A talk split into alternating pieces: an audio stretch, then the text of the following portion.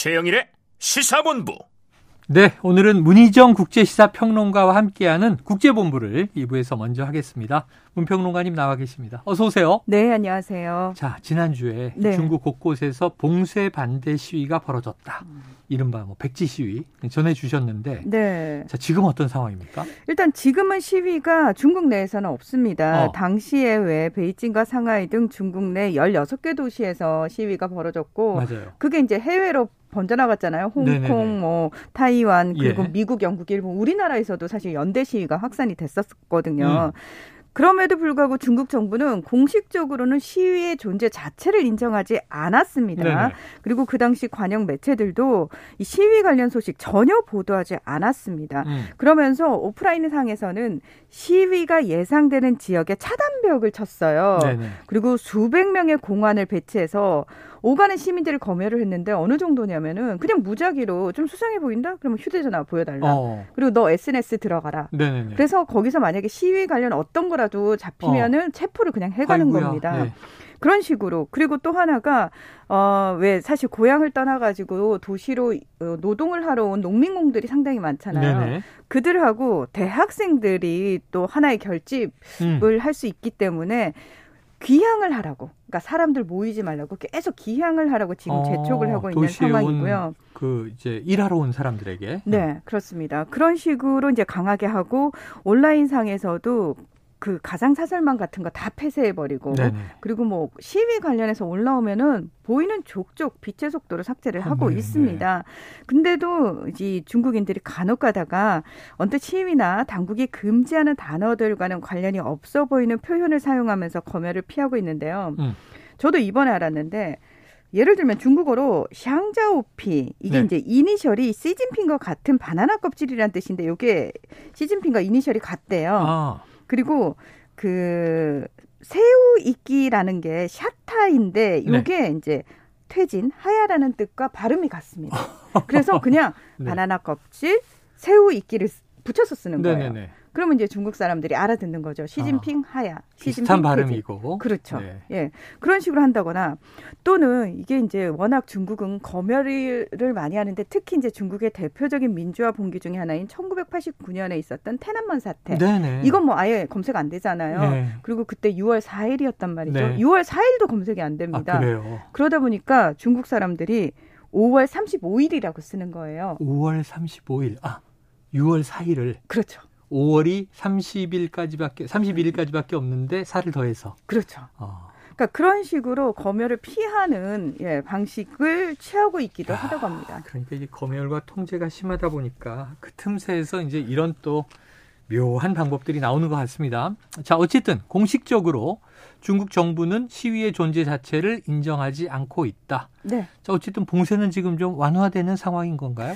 네, 그렇습니다. 뭐 시위 때문인 건 아닌데요. 예, 예. 사실은 지난달 10일부터 방역 완화 기조가 조금 있기는 있었습니다. 원래 저 사면임이 끝나면 네. 연말에 좀 완화되지 않겠나는 전망들이 있었잖아요. 맞습니다. 그래서 그 당시에 시진핑 주석하고 당 최고 지도부가 완화를 지시를 했고 네. 그 다음 날 바로 국무원이 이 완화를 위한 20개 조처를 발표를 하거든요. 근데 음. 문제는 중앙 정부 차원에서 이런 결정이 내려졌는데 이게 지방 정부로 제대로 하달이 안 된 겁니다. 아. 그래서 오락가락하는 혼란이 좀 빚어졌었고 그리고 이제 고강도 방역을 유지하는 지방 정부가 있는 지역에서 특히 시위가 벌어지기도 했던 건데요. 네.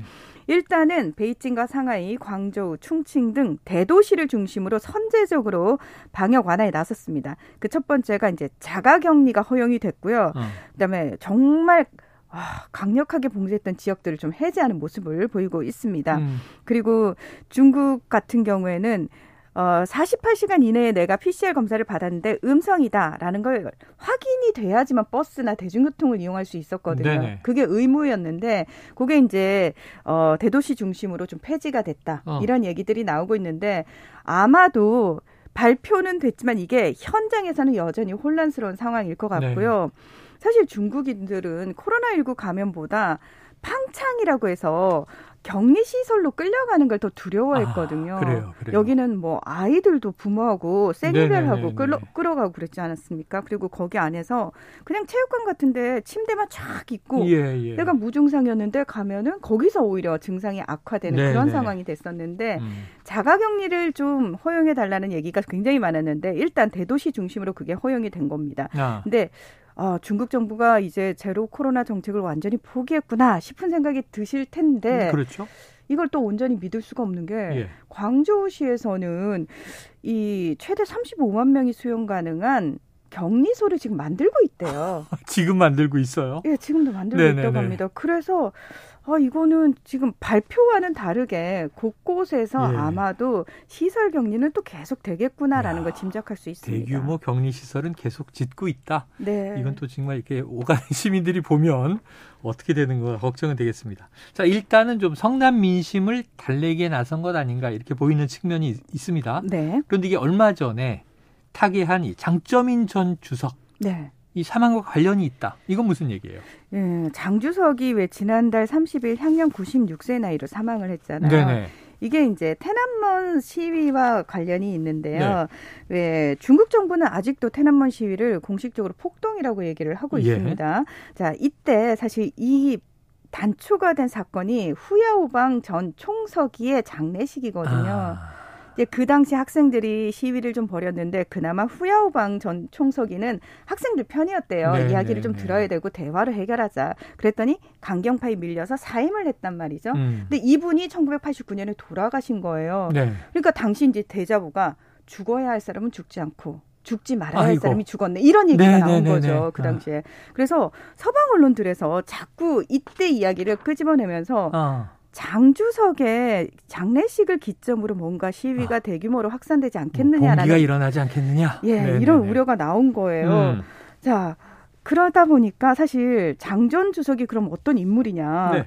그러나 어, 그 일단 10년간 중국의 엄청난 경제 성장과 번영을 이끈 인물로 각인이 되어 있기는 네. 합니다. 예.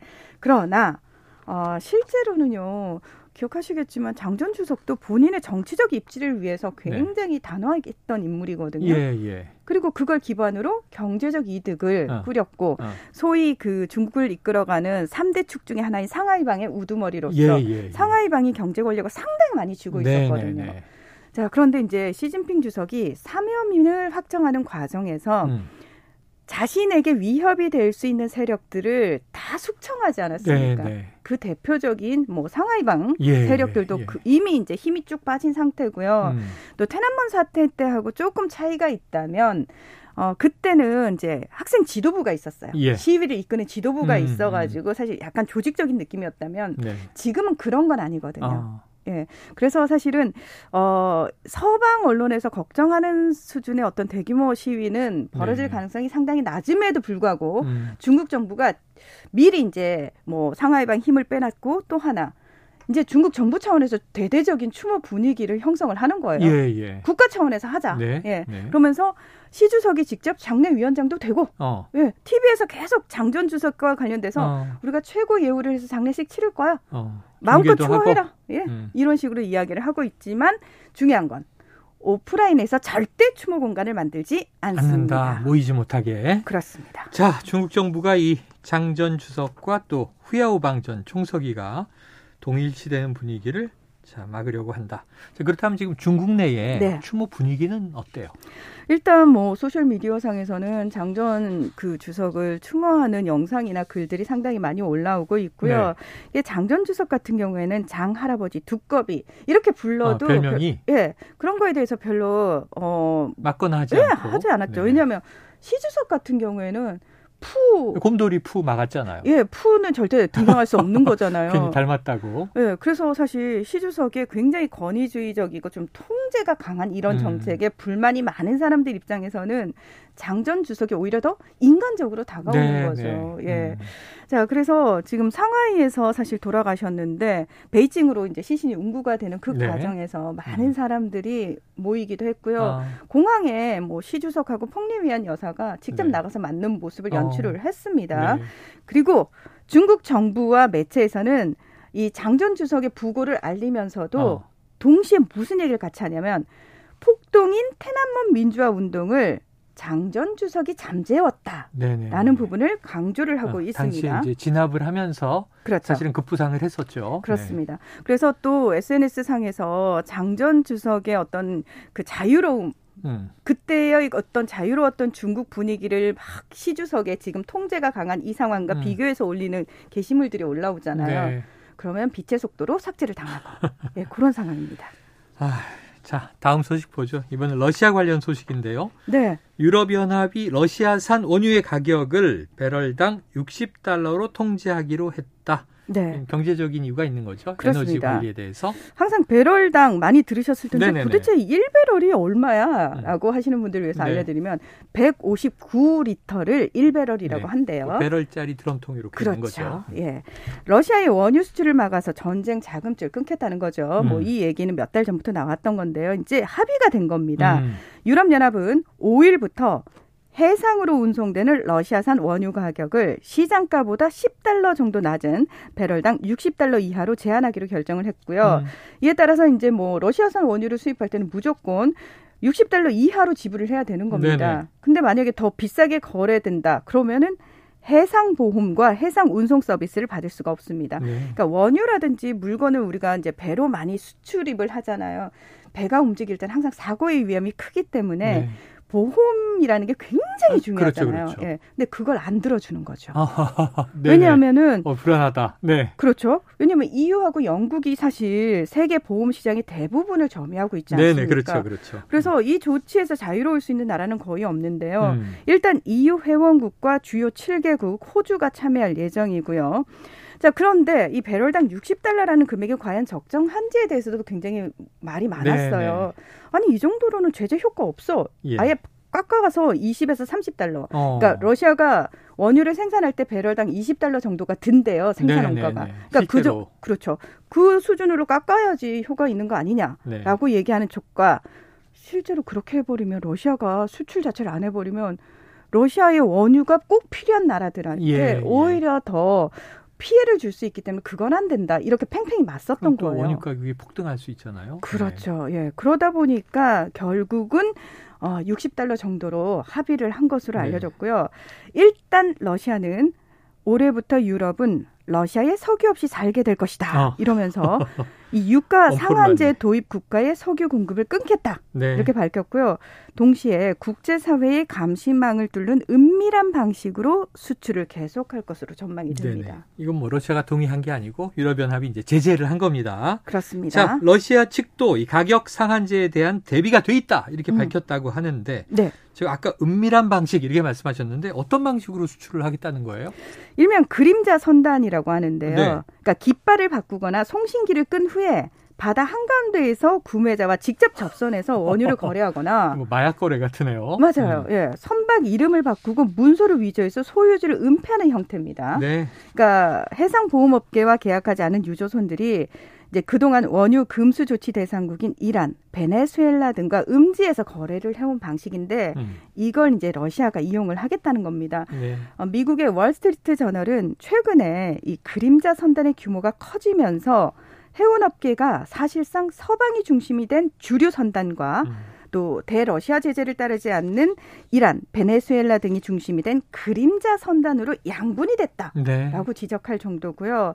최근 몇 달 사이에 국제시장에서 노후 유조선 거래가 급증을 했는데 대부분 러시아로 향했다고 합니다. 음. 외신들은 러시아가 이미 100척 규모의 그림자 선단을 꾸렸고 이를 통해서 기존의 가장 큰 고객들이었던 인도, 중국, 터키 등의 원유를 계속 공급하려는 계획이다. 이런 보도를 내놨습니다. 네. 이 그림자 선단의 수송 능력에 따라서 국제 원유 가격도 영향을 받을 수 있기 때문에 국제 유가의 변동성이 다시 커진 상황입니다. 네, 뭐 위성으로 위성 사진으로 지상의 모든 걸 다 감시하는 시대에 그림자 선단 이거 무슨 뭐 해적 시대에나 듣던 이야기 같습니다. 자, 짧게 끝으로 이제 네. 이란 소식 들어볼게요. 지금 석 달째 반정부 시위가 이어지고 있는데 자, 이 시위의 발단이 됐던 히잡법을 완화하겠다. 이런 얘기가 나왔네요. 네, 검찰총장이 발표를 한 건데요. 음. 히잡의 착용을 의무화하는 법을 개정하는 방안을 검토 중이다라고 얘기를 했고요. 그리고 이 히잡 제대로 썼는지 단속하던 어, 도덕 경찰과 관련해서도 사법부와 관련이 없다면서 폐지를 시사를 했습니다. 아. 이란 대통령도 원래 굉장히 강경파인데 어, 헌법을 유연하게 운영할 필요가 있다 이런 발언을 했습니다. 네. 히잡은 사실 이란 모든 여성들이 만 9세 이상은 공공 장소에서 반드시 써야 되는 거거든요. 음. 그리고 도덕 경찰이 머리카락 한 올이라도 나오면 이걸 단속을 했던 거예요. 네네. 예. 근데 이제 사실 대통령이 온건파가 들어섰던 기간에는 이런 단속이 거의 없었다가 음. 다시 어, 이슬람 신학자 출신인 라이시 대통령이 취임한 뒤에 네. 어, 히잡과 순결 칙령을 반, 반포하면서 대대적으로 단속을 했는데 결국은 이 사단이 났던 거죠. 자, 실제로 완화되는지는 지켜봐야 되겠습니다. 자, 지금까지 문희정 국제시사평론가와 국제본부 함께했습니다. 오늘 말씀 고맙습니다. 네, 고맙습니다.